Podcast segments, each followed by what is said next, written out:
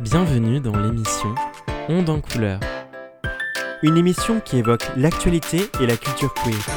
Cette émission est proposée par l'association LGBT Flash Colors sur Radio Campus Amiens.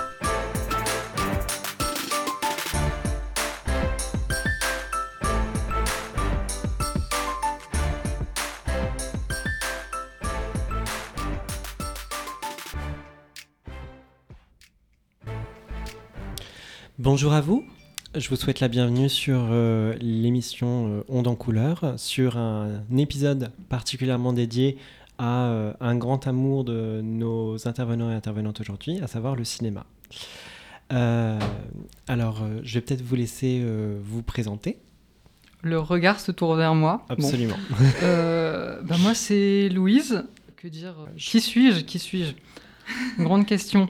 Euh, non, je suis étudiante en cinéma, en Master 2 à l'UPJV, euh, passionnée de cinéma depuis, euh, depuis le berceau. Et, et que dire de plus, je suis ravie d'être là. Et tu, donc, dans le cadre aussi de tes études, tu as eu l'occasion de travailler sur le cinéma Ouais, bah oui, du coup.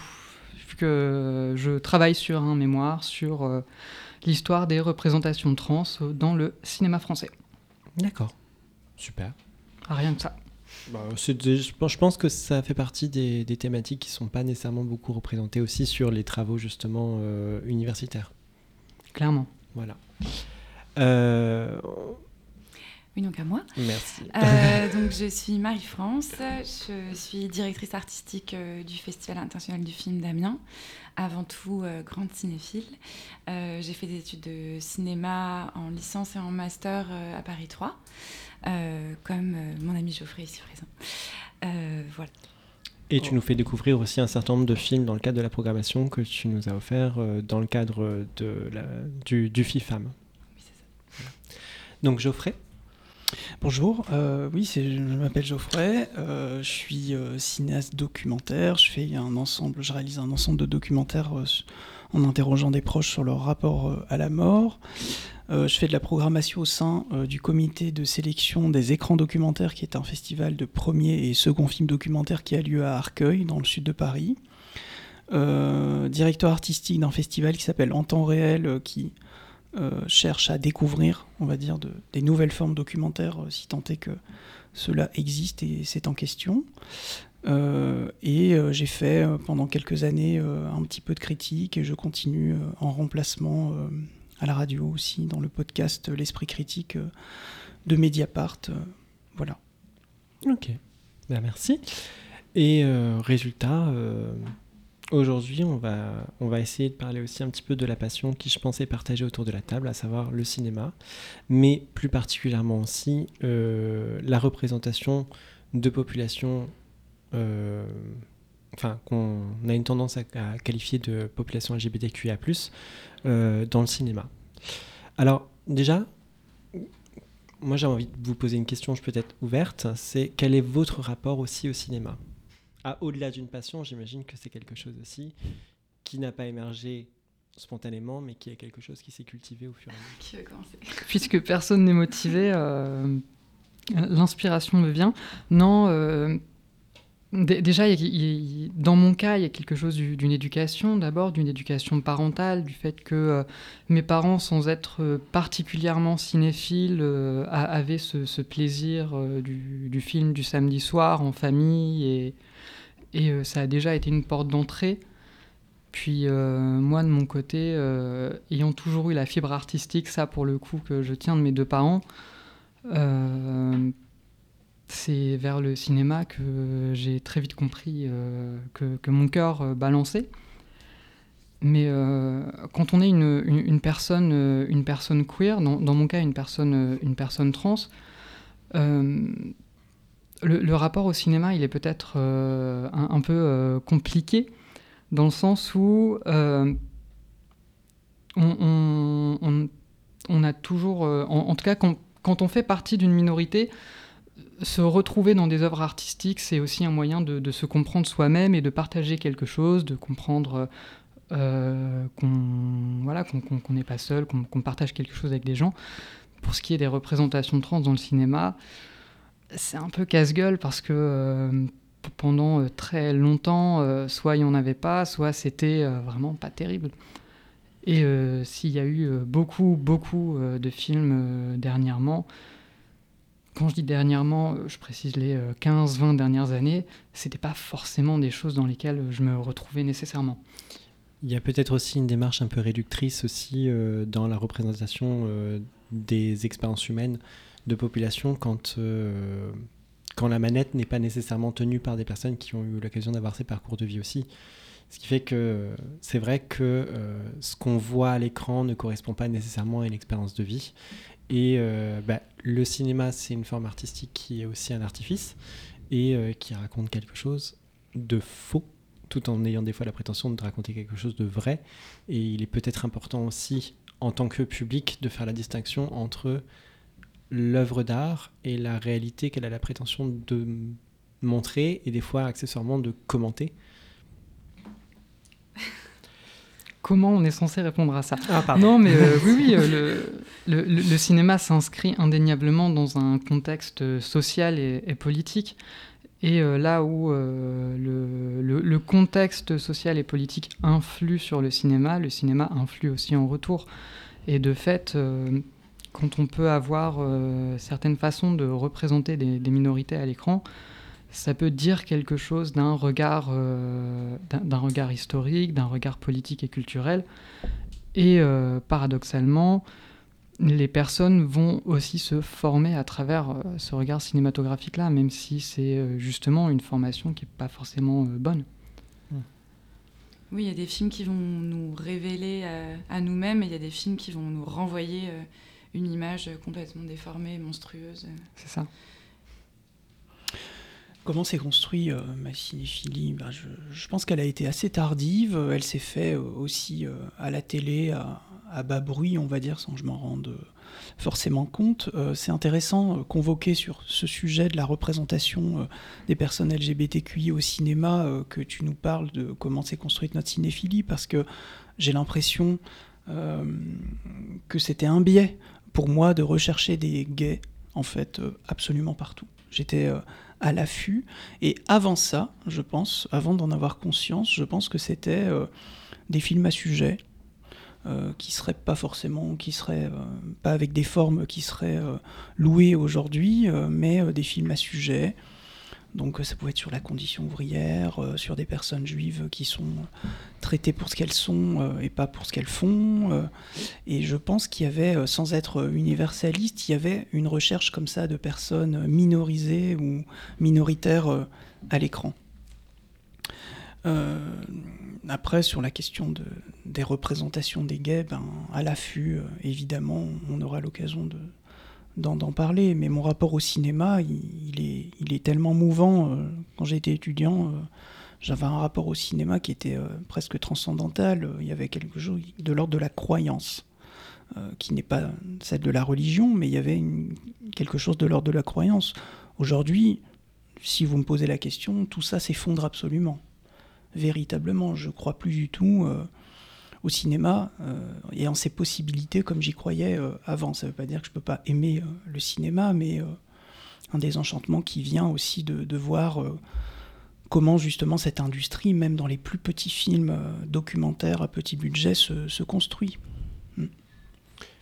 Oui, parce qu'en fait, il ne faut pas oublier non plus que le cinéma, c'est une industrie, c'est aussi quelque chose qui malheureusement est assez fréquemment aussi géré par des questions financières et donc par conséquent qui est soumis aussi à euh, des marchés et un certain nombre d'autres choses euh, de ce type. Euh, il y a quelque chose que tu évoquais que je trouve intéressant, peut-être sur, lequel je trouve intéressant de revenir, c'est des films, des films à sujet, parce qu'il y a aussi toute cette dimension où on a des films en fait qui se disent à thématique LGBT par exemple, et en même temps on a des fois des personnages qui sont codés ou clairement identifiés aussi comme des personnes LGBT dans des films, on va dire, qui n'ont pas ça comme sujet central. Et je me dis que ça pourrait être aussi intéressant de se poser la question sur quel est... Euh, qu'est-ce qu'apportent ces deux voix-là? C'est-à-dire que, est-ce que avoir des euh, personnages euh, homosexuels, bi, trans dans des, dans des films qui n'ont pas ça comme sujet, ça les inscrit dans une certaine normalité, parce que ce n'est pas la chose aussi qui euh, explique leur raison d'être de, d'être dans, dans, le film. Et en même temps, des fois, euh, quand on parle de parcours de vie et quand on parle de ce que représente, par exemple, le fait d'exister dans euh, quelque chose qui est considéré comme en dehors de la norme, c'est aussi très marquant sur des parcours de vie. Mm. Résultat, quel est, quel est, enfin, quels sont les avantages, quels sont les inconvénients et comment ces choses-là aussi sont susceptibles de dialoguer avec le public? Moi, ça me fait réagir parce que c'est une question qui m'intéresse énormément, euh, ce que tu viens d'évoquer. Euh, moi, je préfère quand c'est en contrebande euh, dans des films. Euh, et je redécouvre beaucoup de films des années 90 qui étaient déjà, euh, on va dire, très euh, woke, pour reprendre un terme de nos ennemis,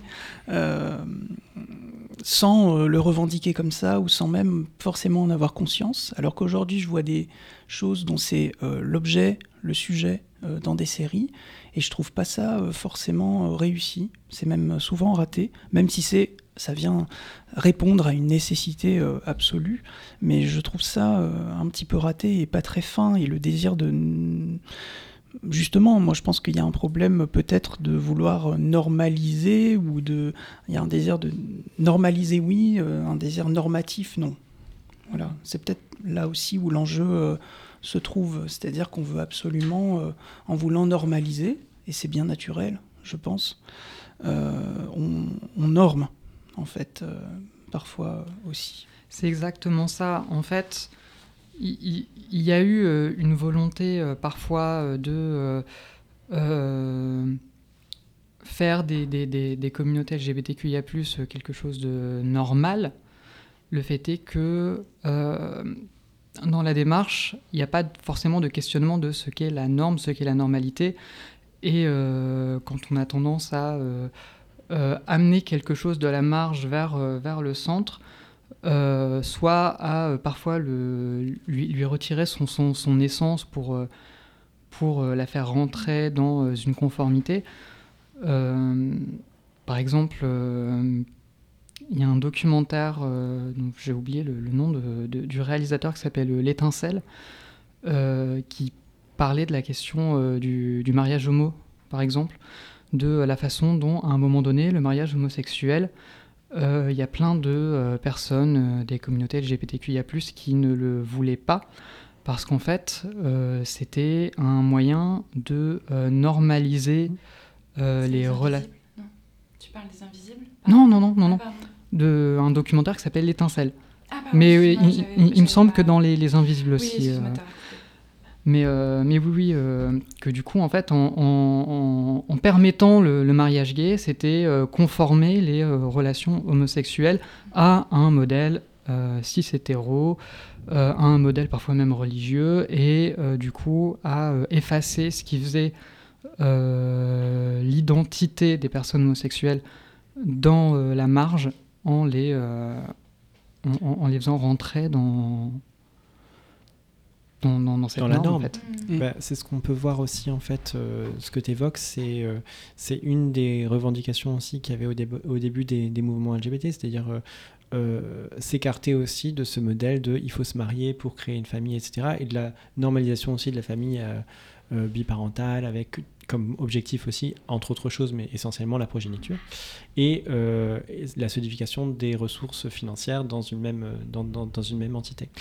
Il euh, y a autre chose qui rejoint un petit peu euh, ce qui a été dit avant, qui est aussi le fait qu'on a une tendance à appliquer des schémas narratifs qui sont euh, souvent euh, très genrés, avec euh, les relations amoureuses hommes-femmes, avec une personne vulnérable, une personne qui ne l'est pas. Et en fait, on peut retrouver ça aussi beaucoup dans euh, des films à thématique LGBT, en reproduisant en fait euh, un partenaire qui a euh, le rôle masculin et un partenaire qui a le rôle féminin, indépendamment en fait du genre des deux, personnes.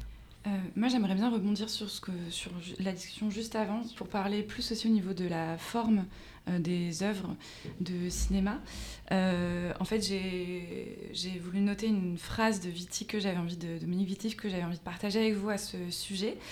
qui dit Une œuvre qui accueille un thème tel que l'homosexualité ou le lesbianisme voit une de ses parties prise pour le tout, un de ses éléments constituants pris pour tout le texte, et le livre devenu un symbole à manifeste.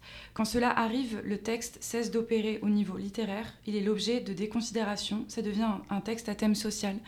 Et je trouve qu'en termes de cinéma, c'est aussi très fort.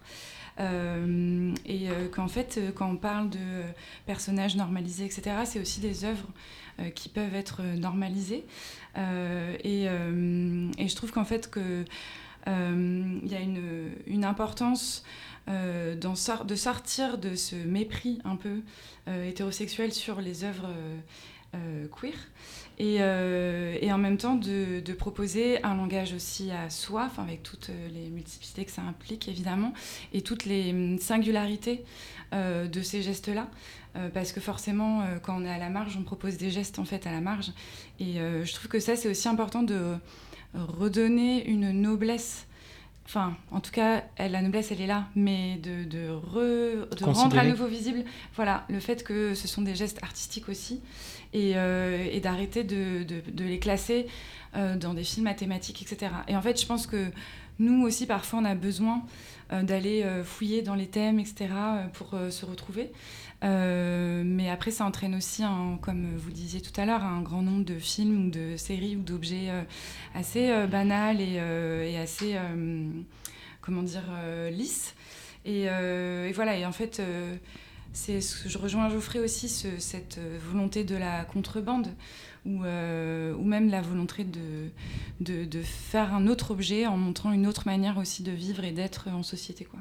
Enfin, bah, d'autant plus que dans le cinéma, on a eu plein de mouvements, justement, euh, de, plein de, mouvements de cinéma LGBTQIA, qui étaient euh, dans la marge, euh, tu vois, dans les années 70, avec tout le cinéma underground, punk, freaks, aux États-Unis, avec John Waters, Divine, ou même en France, avec Adolfo Arieta ou même dans les années 90 avec le New Queer Cinéma, quand on y a eu, en fait, dans les années 90, il y a eu l'arrivée de la vidéo, la démocratisation de la vidéo, et avec ça, il y a eu euh, toutes les communautés euh, queer et racisées qui se sont euh, réappropriées ce nouveau média pour créer des nouvelles formes, pour inventer un nouveau langage qui permettait d'exprimer, on parlait du langage, inventer un nouveau langage artistique qui n'était pas encore investi par des normes d'un pouvoir dominant pour faire émerger leurs identités à travers des, des, formes nouvelles en fait.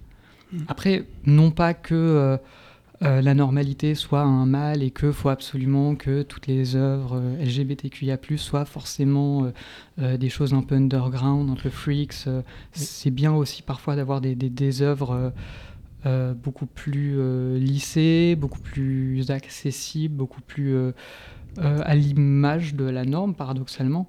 C'est juste que effectivement, parfois, enfin, faut pas que cette norme invisibilise ce qui fait euh, le comment dire? Je pense que en fait, on se retrouve en fait dans une négociation et dans une euh, dans un regard critique. Parce qu'en fait, ces, ces œuvres-là, euh, elles ont plus ou moins de visibilité parce qu'elles sont plus ou moins susceptibles d'être acceptées aussi par un public, y compris un public potentiellement plus large, et en même temps, elles restent de par leur démarche un regard critique aussi sur les normes sociétales aussi qui sont susceptibles d'être imposées à l'intégralité de la population, dont des populations qui sont euh, marginalisées.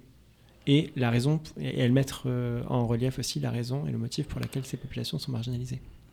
Et au-delà de, hum, des formes, euh, comment dire, euh, hybrides ou, euh, buissonnières, il y a aussi, pour revenir à ce que disait Geoffrey, et pour aussi moi revenir sur la question que tu avais posée au début, c'est qu'en fait, au, au-delà de l'objet artistique, il y a aussi l'objet par lequel on accède en fait à ces films. Et en fait, un peu comme ce que vous avez dit. Euh, tous les deux, c'est qu'il y avait euh, vraiment cette idée aussi de commencer le cinéma par euh, la télé, enfin le canapé avec les parents, quoi. Et, et, et, aussi de le DVD, enfin l'objet DVD aussi. Et, et, ça, ça a été quelque chose que je pense. Moi, par exemple, j'ai mon premier amour, c'est vraiment la littérature. Et, euh, et, en littérature, en fait, j'ai trouvé beaucoup de modèles euh, bi ou lesbiens, en fait, qui m'ont aidé aussi à me construire et à me retrouver. Et beaucoup moins au cinéma, en fait. Et souvent de manière euh, soit fugace, soit cachée. Et en tout cas, dans les films qui passaient à la télé, souvent des films d'hommes aussi, euh, avec euh, un désir euh, pour les femmes qui était finalement très aussi mascu, quoi. Et, ou alors avec soit des images et des, hum, comment dire, des représentations de femmes lesbiennes seules, honteuses, en souffrance, ou alors monstrueuses, manipulatrices. Euh, où on se dit, mais en fait, euh, est-ce que c'est moi ce monstre euh, qu'on voit là à la télé? Ou alors vraiment quelque chose de, une sorte de tragédie lesbienne en fait. je crois que Geoffrey a évoqué le téléchargement, etc. C'est aussi par en fait ces chemins-là, ces cheminements, et par en fait des communautés aussi euh, parce que moi, contrairement à, Geoffrey, euh, j'étais, euh, je ne me suis pas fait geek. Enfin, genre, j'ai pas, enfin, je peux pas dire, j'étais, je pense que j'étais nulle techniquement, mais j'ai aussi pas creusé ça. Enfin, c'est aussi une responsabilité. Et du coup, j'ai pas beaucoup téléchargé. J'ai fait quand même du streaming, etc. encore une fois, pour dire que c'est par ces biais-là, en fait, qu'on peut atteindre aussi des films qui, qui nous représentent autrement. Et euh, c'est par des groupes euh, sur les réseaux sociaux, par euh, des échanges de films, de fichiers, etc., que j'ai pu accéder à d'autres films comme Watermelon Woman ou Go Fish, où là, en fait, j'ai vu des lesbiennes solaires, loin d'être seules, puisqu'en communauté, des films avec des personnes racisées et des films voilà, collectifs, joyeux, militants. Et tout ça pour dire que, en fait, forcément, comme si on est mis à la marge, on, crée des objets à la marge, on est vu sur euh, des canaux à la marge. Et, euh, et voilà, enfin, je voulais juste relever ça. Et encore une fois, évidemment, c'est pas un rejet euh, c'est important aussi de, effectivement, et c'est pour ça que c'est bien, même si c'est pas forcément des objets très intéressants esthétiquement. Et moi, j'ai vu plein de films lesbiens quand j'étais jeune, des années 90-2000, qui étaient pas intéressants esthétiquement, mais au moins ça faisait quand même du bien de voir ces films-là. Donc euh, attention, enfin pas de snobisme parce qu'ils m'ont nourri ces films aussi. Euh, mais, mais voilà, en tout cas, pensez aussi à ça pour et que c'est aussi justement un peu important que dans le cinéma, dans le monde du cinéma aujourd'hui, euh, que des personnes euh, voilà, euh, soient présentes pour montrer ces films autrement et leur donner aussi une autre place. Pardon, j'ai parlé longtemps. Non, mais tu as évoqué un truc que je trouve super intéressant aussi, qui est directement lié à, des mécanismes discriminatoires, qui est la notion de la responsabilité. C'est-à-dire que on se retrouve dans une dynamique aussi où ce sont des populations marginalisées qui ont la responsabilité de partir à la recherche de mmh. films qui les représentent ou à la production de films qui les représentent. La production, ça me gêne moins parce que résultat, une personne euh, qui parle d'elle-même est beaucoup plus pertinente dans ce qu'elle a à dire que d'une personne qui, parle de, de quelqu'un d'autre. Par contre, le public se retrouve aussi dans la responsabilité derrière de devoir trouver trouver ces, ces films-là, parce que souvent, euh, bah, euh, en l'absence de euh, maisons de distribution ou d'autres supports, en fait, eh ben, c'est beaucoup plus difficile pour le public de venir en contact avec ces, ces œuvres-là. En plus de ça, le contact n'est plus le même, parce qu'on n'est pas dans un contact, par exemple, d'une salle de cinéma, mais on est dans quelque chose de beaucoup plus intimiste, qui fait que c'est partagé, oui, mais c'est partagé déjà par un cercle beaucoup plus proche, voire même on se retrouve à un rapport beaucoup plus euh, spectateur-spectatrice, film. Enfin, mm. une personne face à un film. Oui, et puis en plus, euh, moi, en tant que spectatrice adolescente, euh, justement sans forcément Internet à ce moment-là, je cherchais absolument les films lesbiens dans, dans le, télé 7 jours, enfin voilà, et dans les, à des horaires, voilà, sur, pour pouvoir trouver des films et les enregistrer, enfin, et les garder, et, et ça, enfin voilà. Mais c'est intéressant euh, là ce que, ce que tu viens de dire parce que ça me fait penser à euh, une discussion que j'ai eue avec Didier Roth-Bétoni qui est historien euh, des représentations de l'homosexualité au cinéma, notamment à l'occasion de des années SIDA à l'écran qui sort en 2017 je crois. Et il me disait, alors c'est une hypothèse, là que je ne veux pas relayer comme une vérité, mais il me disait que peut-être on est la seule communauté qui se construit enfant sans avoir conscience d'une communauté. C'est-à-dire que une personne juive, euh, elle, a des parents qui vont lui expliquer ce que c'est que l'antisémitisme et va grandir avec cette conscience-là. Une personne noire euh, également, qu'est-ce que c'est le racisme, qu'est-ce que c'est que d'être racisé? Et nous, on se découvre, enfants, euh, gays, trans. lesbienne, et, en fait, on se construit comme ça. Bon, alors, est-ce que les œuvres viennent à notre rencontre? On peut le déplorer. Moi, je crois que ça nous enrichit aussi d'être justement à l'affût de ces choses-là, et, ça nous construit au final, même si, évidemment. Alors, je voudrais peut-être rebondir sur un petit truc sur euh, le mariage et la norme euh, qu'elle produit. Euh, je suis tout à fait d'accord et je le regrette aussi. Nous gardons en tête aussi que ce désir de norme au travers du mariage, il est hérité de des gays qui sont dessinés par le SIDA et qui veulent avoir une sécurité financière, familiale aussi, parce que ces liens se construisent et on peut le regretter. On vit dans une société qui est organisée comme celle-ci. Et, euh, et, pour pouvoir vivre et, survivre, il faut bien qu'on accepte quelques règles, dont euh, celle-ci. Donc je pense que c'est plus euh, ça. voilà, le mariage est un peu hérité de, de cette question du sida. et d'ailleurs, ça, me fait penser à un des... C'est un peu précis, mais c'est tout à fait en lien, je crois. Il y a un paroxysme là de, films américains que je vois débarquer, qui sont des, téléfilms américains, qui marchent très très bien, je crois. Euh, j'ai l'impression qu'ils sont produits par Trump. Ça se passe toujours. Euh, c'est des, gays qui euh, reviennent chez eux à Noël. Alors c'est un genre. C'est le gay de la ville qui revient dans sa campagne et qui se rend compte qu'en fait la famille tout ça c'est super. Donc il y a. On a fait aussi. Hein. Oui. Mais peut-être. Ah là, on parle vraiment de très très mauvais téléfilms. Euh, je vais en citer quelques-uns The Christmas Setup, Single All the Way, The Holiday Sitter, Dashing the December, The Christmas to Treasure. Et donc, c'est l'égoïste de la ville contre celui qui aime sa communauté et sa terre, le célibataire contre les valeurs de la famille, et celui qui veut des enfants et celui qui en veut pas. Et à la fin, évidemment, celui de la ville qui ne veut pas d'enfants, qui est célibataire, finit par retrouver les bienfaits de. Et pourquoi pas, hein, je veux dire euh, voilà, il ne s'agit pas de, de, le vouloir ou pas, mais comment ça dessine des narratifs euh, et des normes. Donc là, on est vraiment au paroxysme du film guerre réactionnaire, je trouve. Je, je des conservateurs, c'est pas mal. Absolument. Je pense que c'est produit par des conservateurs américains. C'est Fox News qui produit ça, je pense. C'est exactement le même schéma en fait qu'on retrouve dans les films de euh, la personne qui a quitté sa petite ville et son petit village pour faire fortune, nanana, et qui revient et qui a complètement euh, qui est complètement déterré des valeurs qui lui ont été apportées par sa famille. En fait, on retrouve le même schéma qui avait une connotation négative pendant, pendant des décennies aussi, mais appliqué en fait à, des questions LGBT. Mm. Et euh, sur euh, la manière dont, Marie-France, tu parlais de ça, euh, j'y tiens aussi énormément, à, la manière dont se construit, dont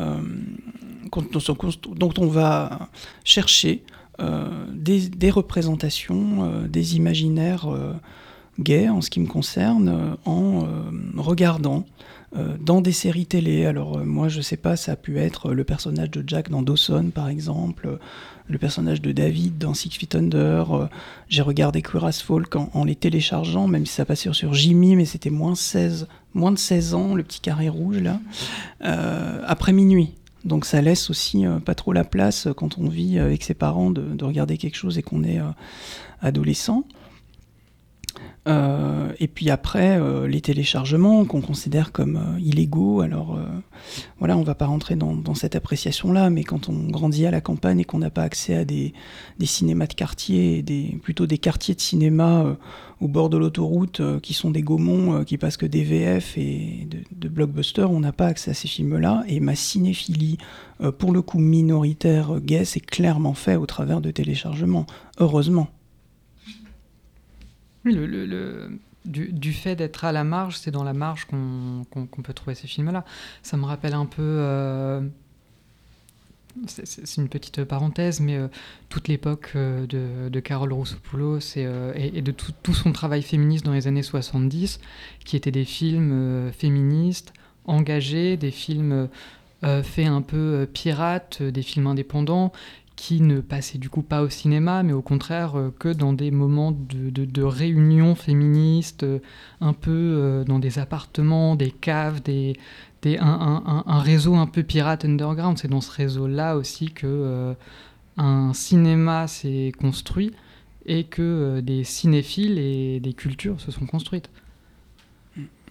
Je pense aussi que le cinéma en particulier, en fait, enfin, au même titre que beaucoup de productions, on va dire, artistiques, a la possibilité aussi d'une représentation qui peut durer enfin qui, qui s'inscrit aussi dans une durée, c'est-à-dire qu'un film existera encore, sera susceptible d'exister encore dans 30 ans.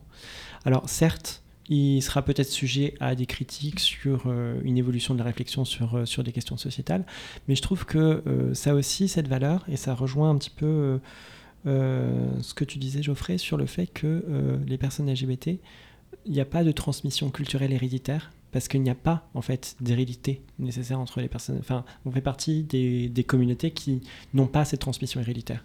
Et donc par conséquent, c'est aussi dans ces euh, comment dire, euh, clichés artistiques fossilisés qu'on peut aussi communiquer des choses sur comment se sont passés euh, euh, nos quotidiens à euh, des personnes qui sont susceptibles d'être là aussi dans 20 euh, ans, 30 ans, 40 ans, 50 ans. Et enfin, moi, c'est quelque chose que j'ai eu l'occasion de voir quand je me suis mis aussi à des questions militantes.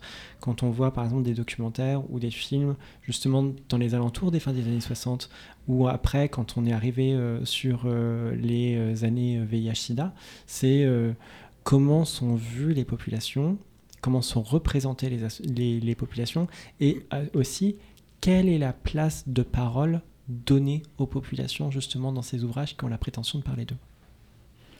Bah, pour ce qui est de la question des ouvrages, euh, tu vois, même si aujourd'hui on a de plus en plus euh, de domaines de recherche qui se focalisent sur les identités LGBTQIA+, dans l'histoire, dans l'histoire du cinéma, bah, ça reste majoritairement des histoires gays un petit peu lesbienne, mais euh, faut pas abuser non plus. Hein. On va parler que des hommes surtout, et des hommes cis de préférence. Et euh, du coup, euh, dans, le cas des personnes trans, il y, a très peu, si ce n'est rien en fait, d'un point de vue de, recherche historique. Alors, il y, a une histoire, hein, ça c'est indéniable. Mais il n'y a pas vraiment de, recherche qui est faite. Et tu citais Didier Rodbutoni. Euh, lui qui a écrit justement des ouvrages sur l'histoire euh, du cinéma euh, LGBT en France, sur l'histoire des années SIDA, bah, il n'y a pas vraiment de place pour les personnes trans dans ces ouvrages. Et, pour ce qui est de la recherche française, en fait, et même la, recherche mondiale globalement, en l'état, c'est des domaines de recherche qui souvent n'intéressent que les personnes concernées, ou en tout cas moi c'est l'expérience que j'en fais toutes les, rares miettes d'archives, de, documents de recherche que j'ai pu trouver, c'était souvent euh, des documents produits par des personnes concernées, par les personnes trans. Souvent, les, personnes qui ne sont pas trans ne se sont pas emparées de ça. Des bouquins qui parlent de l'histoire du cinéma LGBT, mais qui parlent surtout des gays et un peu des lesbiennes. On parle même pas des bi, euh, mm. des, des ace, des euh, peu importe, juste des, des, gays et un petit peu des lesbiennes. Mm. Je peux t'en citer à l'appel. Mm. Il y, a, y, a, ça. Il y a, euh, alors, les personnes bi qui sont en général, sur toutes les questions, je pense, LGBT, beaucoup ce que j'appellerais la majorité invisible.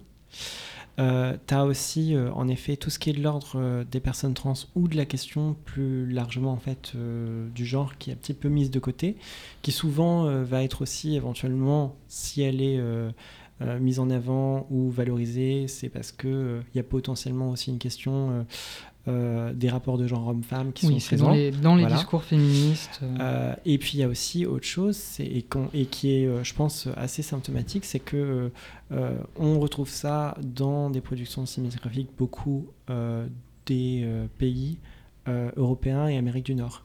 Parce qu'il y a aussi une réalité, c'est que bah, il y a des fois des œuvres qui peuvent exister aussi dans d'autres pays, mais c'est vrai qu'au vu de la persécution en fait, qui est susceptible aussi d'exister d'un point de vue social ou d'un point de vue légal ou d'un point de vue religieux, c'est vrai qu'il euh, y a toujours cette dimension euh, que nous, on a quand même l'avantage en Europe d'avoir sur lesquels on a eu l'avantage en fait de mettre un petit peu de distance parce qu'il y a aussi eu des combats qui ont été gagnés etc mais le poids en fait du jugement de la société sur ce que sont censé être, ou la façon dont sont vues euh, ces populations marginalisées, c'est aussi quelque chose qui pèse très lourd sur est-ce qu'on se représente, est-ce qu'on se représente pas.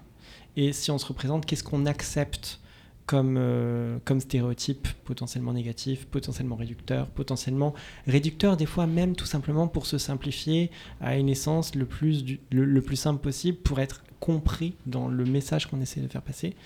Alors que euh, au final, il y a énormément de choses qui, euh, qui sont mises de côté mais qui ont qui, qui sont susceptibles d'humaniser aussi le personnage et de le faire grandir au-delà juste de, euh, de, sa, de son identité en fait euh, homosexuelle, euh, transidentitaire, bi, etc.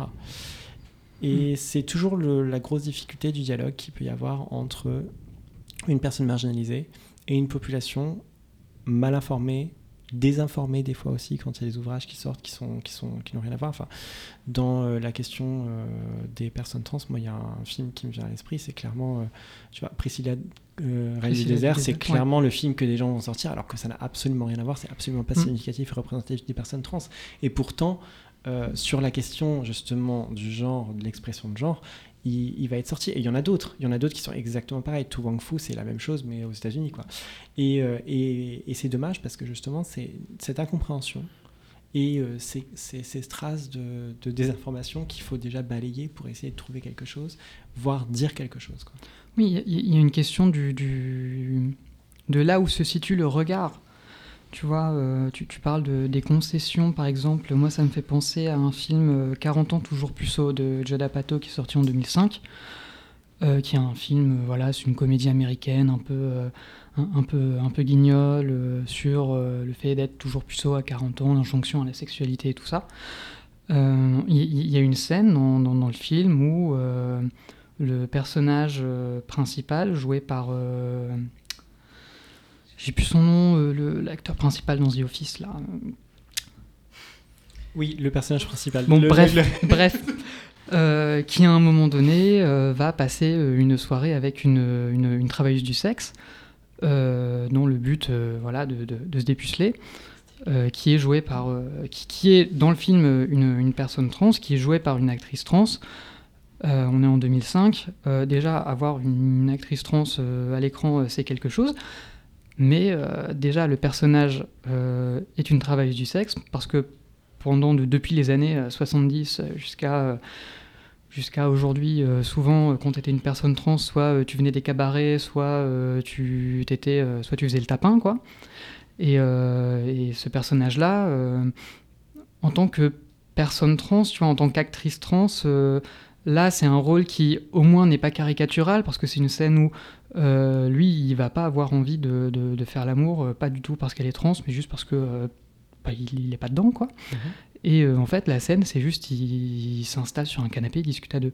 Donc il y a quelque chose de, d'assez humanisant, mais en même temps, ça reste une travailleuse du sexe et ça reste renfermé dans un cliché. Et tu vois, la question des, des- des- des sacrifices, des, des choix à faire, je dis pas qu'elle a pas eu raison de le faire, hein, euh, au contraire, euh, à vrai dire, j'ai pas vraiment d'avis sur la question, mais euh, il y a eu un sacrifice qui a été fait à ce moment-là par cette actrice qui, qui est venue jouer ce rôle, après qui tient aussi d'un désir de sa part de, d'être actrice et de faire des films, et que à cette époque-là, c'est les seuls rôles qu'on peut avoir.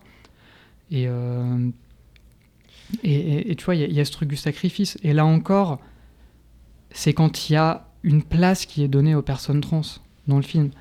Parce que quels sont les films qui ne donnent pas la place aux personnes trans? Tous ces films à Oscar des années 2010, les euh, Dallas Buyers Club, euh, The Danish Girl, euh, qui parlent de transidentité sans jamais prendre en compte les vécus trans, qui s'enferment dans, dans des fantasmes en fait de ce que c'est, voire parfois qui s'en servent pour faire valoir, dans le cas de Dallas Buyers Club, pour faire valoir euh, euh, des hommes et une forme de, masculinité.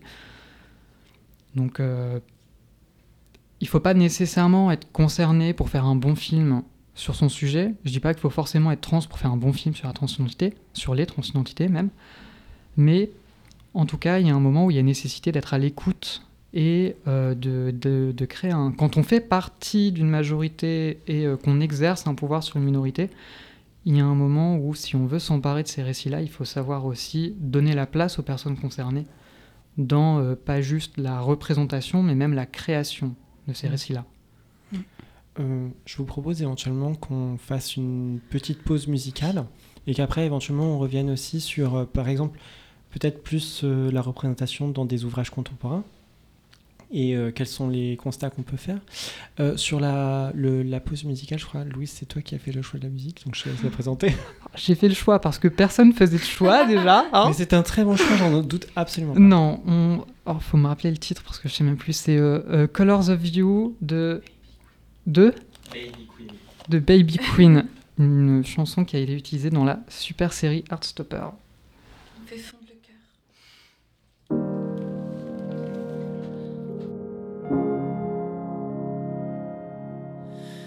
le cœur. I speak in grey to match the shade on the inside of my brain. I decay when my tongue touches the edges of your name.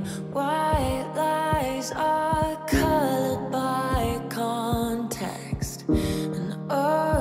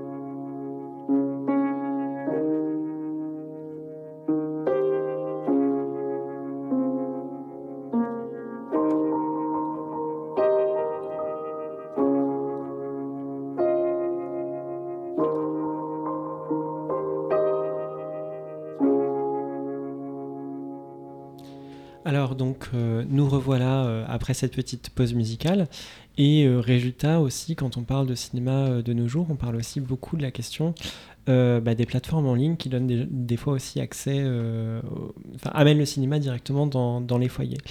Alors là-dessus je vais peut-être laisser plutôt la place à la programmatrice de cinéma autour de la table, Je Marie-France. suis pas la seule.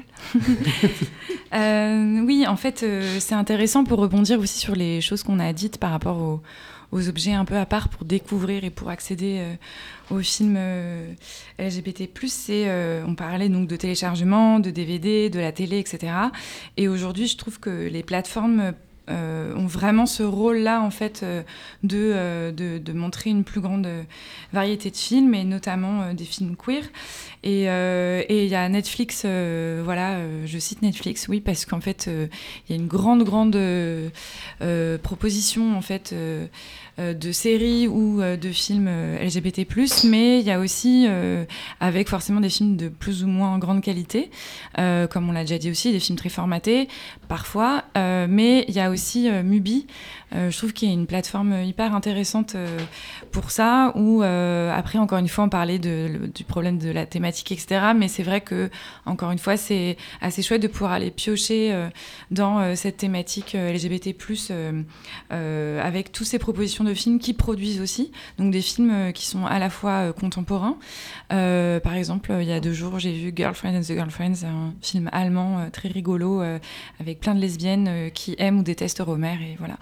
Et, et je voilà, je me suis beaucoup reconnue et et, et, voilà et aussi évidemment des séries. Enfin moi à un moment donné j'ai quand même euh, Benny Orange is the New Black euh, qui m'a fait beaucoup de bien euh, quand j'avais 20 ans, je crois. voilà. Et pour revenir aussi à ces questions de, de, de films visibles ou non selon les canaux, en fait il y a beaucoup de, il y a quand même de plus en plus, enfin, il y a une parole qui se libère, heureusement, donc il y a de plus en plus euh, de films queer. Et, euh, et il y en a beaucoup euh, dans les festivals, il y en a encore très peu en salle. par exemple, il y a un film très beau qui s'appelle Loup et Chien qui est sorti il n'y a pas longtemps par une nouvelle boîte de, de, production. Sauf que voilà, encore une fois, c'est une toute petite société de distribution qui l'a sorti. C'est un film qui a eu peu de place en salle. après, j'ai pensé aussi à Cagillionnaire qui pour le coup a eu un peu plus plus de place, mais qui était de Miranda Joulaï, mais qui était déjà dans les MK2, euh, mais euh, qui n'était pas forcément plus euh, estampillé lesbien. et en fait, voilà, je trouve qu'il y a un... Bon, bien sûr qu'on a des, aussi des femmes comme Céline Sciamma qui sont très présentes dans les salles, encore heureux. Et pour revenir plus aussi à des femmes, on va dire des films de patrimoine, heureusement dans des lieux comme des cinémathèques, euh, qui sont quand même un peu euh, parfois garantes d'un certain cinéma euh, et de certains codes. J'ai pu voir des films comme Je tue, il, elle de Chantal Ackerman, Simone Barber sous la vertu aussi de Marie-Claude Triou, qui font un peu du bien aussi de, dans, une, comme une rélecture un peu de l'histoire du cinéma. et j'avais envie de parler aussi d'un film qui s'appelle Aimer et Jaguar, un film des années 90 allemand, justement un des films que j'avais euh, guetté et enregistré à la télé. Et j'avais gardé encore, je l'ai toujours, mon DVD gravé euh, avec ce film-là, qui a été un de mes premiers émois, euh, sur une histoire d'amour entre, bon, encore une fois, une, histoire d'amour tragique, mais à partir d'une histoire réelle, celle d'une d'une femme allemande, femme d'un officier nazi, qui tombe amoureuse d'une femme juive journaliste résistante. Et c'est un très beau film. Enfin, moi qui a été très important pour moi. Euh, bon, euh, c'était encore une fois un film vu sur le canapé parental toute seule, où, ma mère arrive bien sûr en pleine scène de sexe lesbien. Bon, voilà, c'est aussi les aventures de l'adolescence. Et, euh, et, en fait, c'est marrant parce que quand j'ai partagé ce film sur les groupes de réseaux sociaux dont je vous parlais tout à l'heure, il y a eu beaucoup de, de, femmes lesbiennes ou bi qui m'ont dit Ah, mais toi aussi, tu as vu ce film? Et je me suis rendu compte que c'était finalement un film important pour beaucoup d'entre nous. Et j'ai voulu montrer ce film en festival justement pour aussi mettre un peu ces films sur les grands écrans. Et malheureusement, c'était très compliqué de trouver les ayants droit. Et j'ai demandé à beaucoup de femmes lesbiennes ou bi militantes de m'aider. Et il y a une vraie, euh, un vrai élan, mais en fait, ça a été compliqué. Donc il y a aussi cette question qui se pose. Oui, parce que résultat, en fait, l'accessibilité des films, c'est pas toujours évident non plus, même si on a une volonté dans la programmation de représenter, euh, de représenter plusieurs, euh, plusieurs populations. En fait, euh, des fois, c'est purement des questions de droit de diffusion qui peuvent, qui sont susceptibles de bloquer. Alors, peut-être que, merci Marie-France, je voulais revenir sur quelque chose qui a été évoqué tout à l'heure. on parle évidemment de l'invisibilisation des lesbiennes et des personnes trans au sein de la communauté LGBTQI. Euh, je voudrais dire qu'à l'endroit de ce qu'on appellerait l'intersectionnalité, il y a aussi une invisibilisation euh, des personnes racisées euh, au sein de cette communauté. Et, moi-même, j'étais à la recherche plus tardivement de ces représentations-là. J'ai envie de faire aussi comme toi, de donner quelques pistes et commencer peut-être justement par celle-ci. Il y a toute la cinématographie d'un cinéaste américain qui s'appelle Marlon Reeves qui fait des films sur la fin des années 80 euh, années 90, dont le plus connu euh, Tongues Untied. Donc je vous euh, incite à découvrir cette filmographie. Le film de Isaac Julien, 91, Young Song Soul, pardon, Rebels. Euh, Dakan, qui est un film de 97 guinéen, et dernièrement, ça date de 2021, bon, outre la, polémique dans laquelle a été prise, a été pris Jussie Smollett, qui bon, m'intéresse évidemment quand on conseille un film, vous irez voir de, quoi il est euh, accusé. Euh, mais, mais, son film euh, B-Boy Blue, en attendant, je n'avais jamais vu ça et ça m'a beaucoup ému. Des hommes gays noirs et leurs histoires d'amour. quelques films et séries évidemment marquantes. Moi, je citerai absolument Angels in America, une mini-série de 2003. Juste une question d'amour aussi, qui a été un téléfilm français euh, de Christian Faure en 2020, euh, qui, a, beaucoup compté, que j'ai beaucoup revu. Hein. Un film de coming out euh, anglais qui s'appelle Get Real, 98. Beautiful Thing, 96. Etty McDonald. Et puis évidemment, tous les films de Dolan, Fassbinder, Ivory, Almodovar, tous les films de Greg Araki, je dis bien tous. sur la question du VIH-Sida, Très important aussi, euh, Un compagnon de longue date, 89, Philadelphia, 93, un petit peu plus connu, Un printemps de glace, 85. Euh, voilà, et puis aussi des films lesbiens. Euh, enfin, qu'est-ce que ça veut dire Film gay, film lesbien, on sait bien que ça veut rien dire, mais vous comprenez. Moi, j'adore Bound des Sœurs 96, The Watermelon Woman aussi, dont a parlé Marie-France, 96. The L Word a aidé à me construire, tout comme Coras Folk. Et voilà, portrait de la jeune fille en feu, je vais, je vais m'arrêter là euh, pour l'instant. Ah ouais, je dois passer après ça. Euh, de, manière succincte, parce qu'il y aura beaucoup de choses, si vous aimez les documentaires un peu, un vénères, euh, un peu bourrins, il y a Indiana Ra, d'autres Chevalier Baumel et Marcelo Barbosa qui parlent de l'AE militante euh, Indiana Ra, justement, et son combat pour les personnes trans au Brésil. Euh, si vous aimez les trucs un peu, un, peu queer, un peu, un, peu bizarres, euh, il y a les films euh, d'Alexis Langlois, des courts-métrages, des démons de Dorothy, de La Terreur Mes ou même euh, dans les années 70, des films de John Waters, voilà, Pink Flamingo. si vous aimez tout ce qui est cinéma queer, underground, bah on a ça en France, j'ai cité tout à l'heure, mais Adolfo Arieta, c'est parfois des films très compliqués à trouver, mais avec Internet, tout est possible. Donc euh, Adolfo Arieta, les intrigues de Sylvia Kouski, euh, pourquoi pas euh, les films de Yann Gonzalez aussi, les rencontres d'après-minuit qui est magnifique. si vous voulez des choses un peu plus, un peu plus simples, un peu plus tout public, on a le très beau Trois nuits par semaine de Florent Gouelou qui est sorti l'an dernier, qui est une rom-com entre un mec et une drague. C'est fabuleux.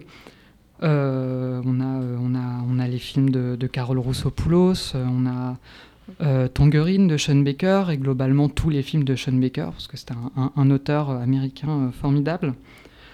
quoi d'autre On a Mademoiselle de Park Chan-wook, parce que, parce que le cinéma de genre et que Park Chan-wook, même si à ne pas regarder avec ses parents. Ou euh, très récemment, euh, la série Heartstopper, qui, qui est magnifique, qui donne du baume au cœur et qui me fait me dire euh, Waouh, si j'avais grandi avec ça en étant ado, je ne serais pas la même personne. Ou paradoxalement, parce qu'on peut aller chercher des figures queer là où on ne s'y attend pas, une série qui m'accompagne depuis mon adolescence, qui est Doctor Who, qui est très ouverte, très progressiste, très belle et qui vraiment pousse les potards à niveau représentation queer dernièrement. Bah écoutez, euh, Louise, euh, Geoffrey, Marie-France, merci d'être venue et d'avoir partagé aussi avec nous euh, votre passion du cinéma, votre passion des films et votre passion en fait de tout ce que c'est que cet art aussi qui permet de communiquer sur la vie des gens dans un peu. Et puis bah, merci aussi à tout le monde qui a accepté de nous écouter. Et puis merci pour l'invitation. Merci. Merci. Et je vous souhaite une bonne, euh, une bonne fin de journée. Merci d'avoir écouté Onde en couleur. Cette émission a été proposée par Flash Colors et Radio Campus Amiens.